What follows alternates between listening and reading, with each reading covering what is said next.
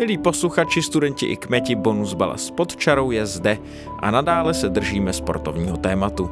Přišla k nám totiž reprezentantka ve sportovní střelbě, konkrétně v rychlopalné pistoli Alžběta Dědová, která před půl rokem získala stříbro na mistrovství Evropy.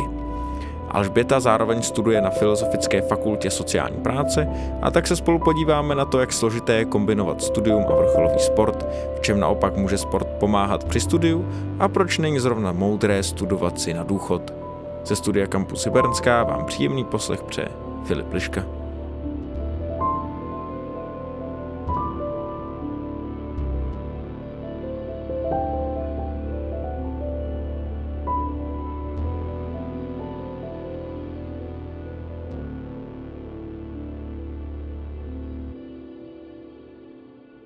Reprezentantka a vícemistrně Evropy v rychlopalné pistoli a také studentka sociální práce na Filozofické fakultě Alžběta Dědová. Ahoj Bětko. Ahoj. Bětko, vysvětlila bys posluchačům, v čem spočívá soutěž v rychlopalné pistoli, protože já jsem se snažil koukat ještě před rozhovorem rychle na nějaký YouTubeový videa, skoro nic jsem nenašel, tak možná čem se to liší nebo podobá třeba té pušce, která je možná známější? Pušce se to úplně nepodobá, nicméně spočívá to v tom, že člověk střílí malorážnou pistolí na 25 metrů, má pět terčů vedle sebe a v první sérii 8 vteřin, v druhé 6 a ve třetí 4 vteřiny na to, aby vystřelil pět ran, jednoduše řečeno.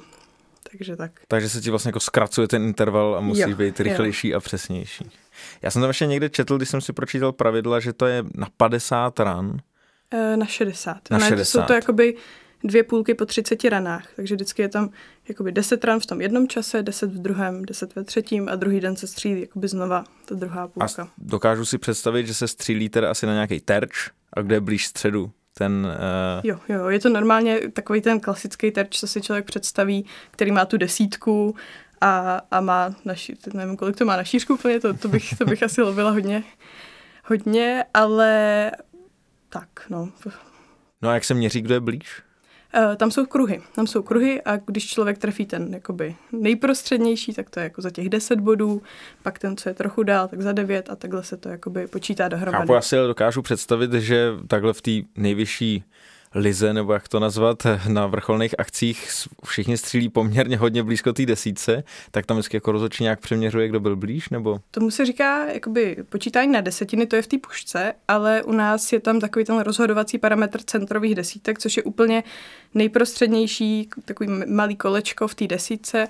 A kdo má nejvíc těch středových desítek, tak to je jeden z těch posuzovacích parametrů a další je uh, nejvyšší poslední položka v tom nejkratším čase čem spočívá trénink? Protože si dokážu představit, že to střílíš, střílíš, střílíš, snažíš se být blíž a blíž té středové desítce, ale třeba nějaký jako fyzická příprava tomu předchází nebo jde ruku v ruce? Rozhodně, jako člověk, když se řekne sportovní střelba, tak si řekne, že je to něco jako šachy, ale úplně to tak není. Je určitě důležitý pracovat na té fyzičce a taky, což se v poslední době docela rozmáhá, tak trénovat reflexy. Takže trénujeme hodně takový ty, jako, na takový ty blikací, blikací zařízení a, a tak. Ale ta fyzička je tam určitě hodně důležitá a taky se věnujeme kompenzačním cvičením, protože přece jenom je to jednostranná zátěž, takže je důležitý se nějak udržovat, udržovat aby jsme neměli skoliózy všichni a, a tak. No, to jsem přemýšlel, že právě možná ty kompenzační cvičení budou mít nějaký největší prostor. Co třeba tak praktikuješ nejvíc? Co ti nejvíc pomáhá na to vyvážení toho jednostranného pohybu? Tak já se věnu docela, docela dost józe a zároveň hodně plavu, což sice není jako kompenzační cvičení úplně, úplně jako prvoplánový, nicméně to docela funguje. My jsme říkali, že jsi více mistrní Evropy. Co pro tebe znamená tenhle úspěch? Je to nějaký dosažení určitý mety nebo směřuješ ještě někam výrazně dál? Určitě je to prozatím můj jako největší úspěch a jsem, jsem na něj jako fakt hodně pišná ale zároveň si myslím, že, eh, že pořád to není jako ten, nebo doufám v to, že to není ten strop. A, a pro mě jakoby tím, tou, tou největší metou je umístit se eh, dobře na mistrovství světa, ale zároveň i s dobrým výsledkem, protože u nás to nezávisí prostě jenom na tom, jak člověk nastřílí, ale na tom, jaká je zrovna konkurence, co se prostě děje, jak vypadá ta střelnice. Takže ta konkurenceschopnost prostě je, je pro mě asi ta jako největší meta. No a vím, že mistrovství Evropy je teda každý rok, jestli se mhm. nepletu, uh-huh. a tam mistrovství světa má nějaký jiný pravidla, nebo jak se tam kvalifikovat? To je nově taky každý rok, to, to jsme měli taky v loňském roce, tam jsme byli vlastně uh, s kolegou Matějem Rampulou šest, nebo šestí nebo sedmý, teď si nemůžu vzpomenout. Ale u nás to funguje tak, že tam není nominační systém, nebo respektive tam nějaký minimální kritérium, ale většinou se to, od, nebo většinou se to jakoby, je to determinovaný tím, jestli prostě člověk je schopen uh, si zafinancovat ten, ten výjezd, jo? že se nominuje se podle, nevím, že jste jeden ze tří nejlepších, nejlepších lidí v republice, ale, ale musíte si být schopen vlastně zaplatit ten, ten výjezd, no, takže to je takový. Tak je to ještě zase pořád minoritní sport. Um, ty jsi zmínila svého kolegu Matě, uh, jsi vlastně více mistrině v té smíšené dvojci. Jsou tam ještě nějaký další různé disciplíny, nebo dá se solo, nebo se třeba nějaká štafeta v uvozovkách? Štafeta úplně ne, ale tady ta disciplína eh, se dá solo střílet jenom pokud je člověk muž, takže, takže my jako ženy máme, máme jenom sportovní pistoli, to je něco blíže, blíže podobného a potom vzduchovou pistoli. No a musím se zeptat, je zatím nějaký důvod, proč to mají jenom muži? A... No, těžko říct, ale, ale je tam nějaká historie, ale tady ten, ta mixová disciplína, to je jako velký posun, který mu předcházelo poměrně jako velký lobování ze strany ze strany žen střelkyň, který tuhle disciplínu chtěli střílet. Jsme na Filozofické fakultě a genderový aspekt se nám opět dostává eh, do popředí tady v tom sportu.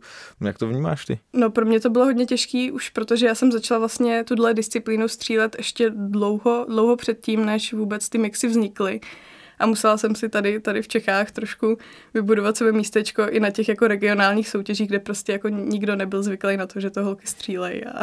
Budeme držet palce u téhle snahy prostřelit ten skleněný strop pomyslný. Ale pojďme se jenom přece jenom přesunout k tomu studiu já jsem četl nějaký rozhovor s tebou, když ti bylo zhruba 13 let, když jsem si dělal přípravu a tam si říkala, že by si chtěla být v budoucnu jako trenérkou nebo sportovní psycholožkou. Myslím, že i o novinařině si tam zmiňovala. Tak eh, jak si nakonec dospěla k svému oboru, k těm té sociální práci? No tak té trenéřiny se docela držím. Já teďka pracuji na tom, že na FOTOVS absolvuju trenérskou školu ale k té sociální práci jsem dospěla tím, že se to tak jako dobře potkalo, protože sociální práce si bere, bere kousek vlastně od každého oboru. Je tam velká část těch právních předmětů, ale je tam i hodně psychologie. A pro mě to byl takový jako hezký, hezký kompromis a zároveň jsem se úplně necítila na, na pětiletý studium práv ani právě psychologie, protože jak víme, že tak člověk po třech letech sice je psychologem, ale není. Mm.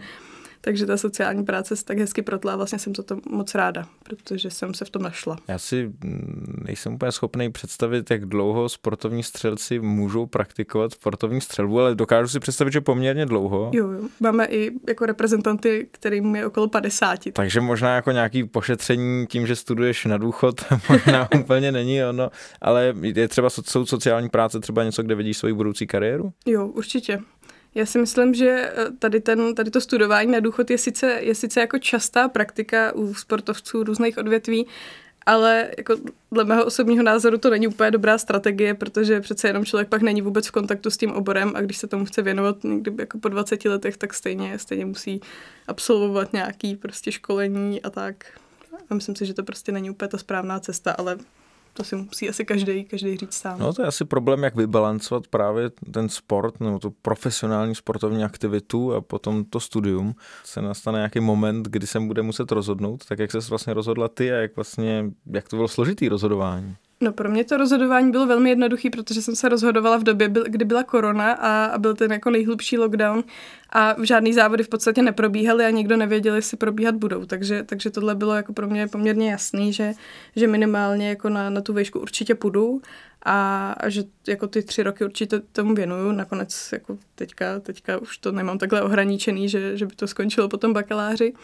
A... Já myslím, že dobrý tradici filozofické fakulty, že to nebudou jenom tři roky, že jo, trochu si prodloužíš. ne, to ne, to, to zatím musím zaklepat, že to, to snad ne, ale, ale taky pro mě byl jako důležitý faktor to, že oba moji rodiče dělali vejšku až, až jako v hodně, hodně hluboký dospělosti a byla jsem toho svědkem, takže jsem si říkala, že dokud na to mám tu energii, tak, tak určitě budu studovat.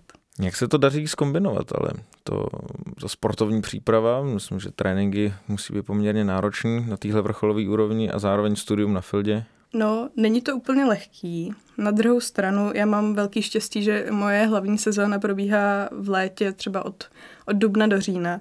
Takže když pomineme jako letní zkouškový, tak tam, tak tam jako není, není problém s tím časem. Na druhou stranu je nutný říct, že jako fakt, fakt se nedá čekat, že člověk bude naplno dělat obojí, takže vždycky pro mě v tuhle chvíli třeba ta střelba je trošičku na, dluhý, na druhý koleji a musím hodně plánovat ten semestr. Jo, takže když, když vím, že ta hlavní sezóna je v létě, tak prostě můj zimní semestr je většinou takový jako hodně hektický. Já mám těch předmětů fakt hodně, abych v tom létě se mohla věnovat víc tomu střílení. A vychází ti Filda nebo tvoji učitele nějak stříc v tomhle ohledu? No já jsem zatím nemusela řešit žádnou kolizi ale, ale pokud se naskytla situace, že jsem potřebovala navštívit nějaký jiný termín zkoušky a takhle, tak většinou se to dalo domluvit. No, ale ještě jsem, ještě jsem jako nezažila, nezažila žádnou větší kolizi, takže nemůžu úplně, úplně jako soudit, jaký to je. Ale obecně třeba tím nastavením myslíš si, že je Filda jako dobrá škola pro sportovce něčem? Já si myslím, že pro individuální sportovce, který se nemusí koordinovat jako s 20 dalšíma lidma na ty tréninky, tak je to fajn, protože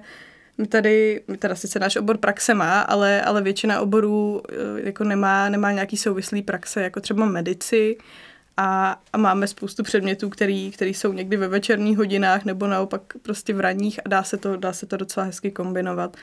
A zároveň třeba může člověk jako naštěvovat některý, některý kurzy naší katedry, kde se může jako kondičně připravovat, což je, což je fajn.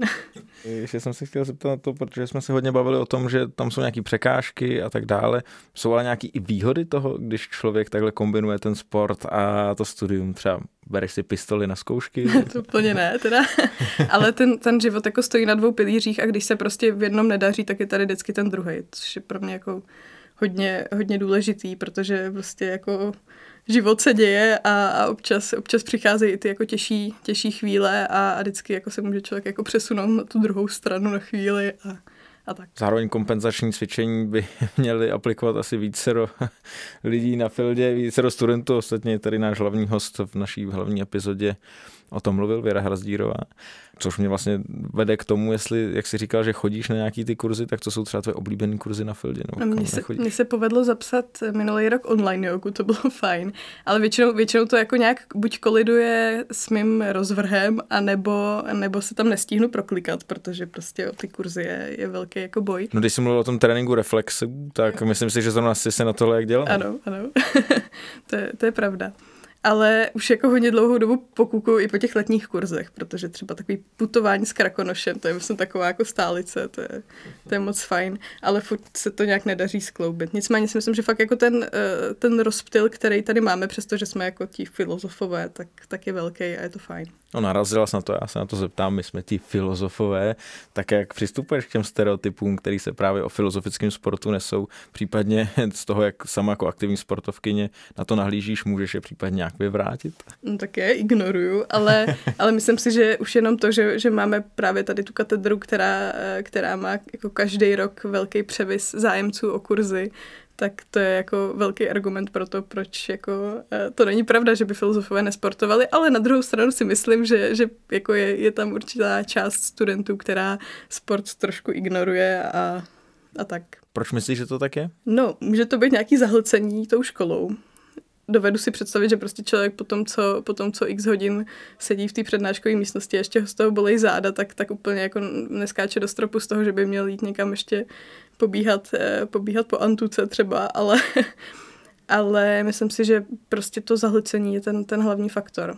A taky i ty předsudky, že prostě jako člověk je zvyklý i vlastně ze střední školy, že, že ten sport je něco, co, co má dělat prostě z donucení a, a neví o tom, že, že u nás to tak není, že ty kurzy jsou takový jako příjemnější.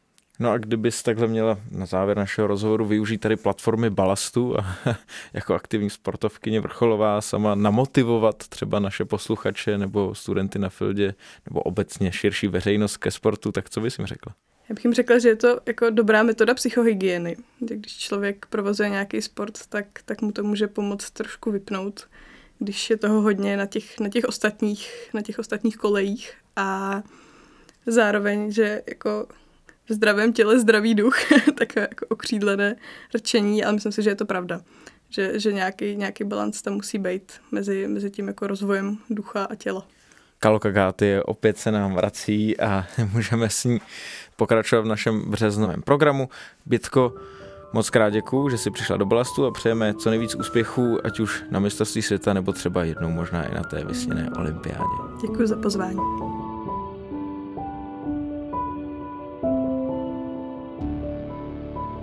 Březen už nám pomalu končí a s ním za sebou necháme i téma sportu na Filozofické fakultě. V dubnové epizodě se zase podíváme do jiných končin a zaměříme svou pozornost na Jižní Ameriku. Budeme rádi za vaše reakce, ať už za hodnocení ve vašich podcastových aplikacích nebo za lajky a komentáře na sociálních sítích. Psát napřímo nám můžete standardně na balastsavináčfafa.cuny.cz Naslyšenou.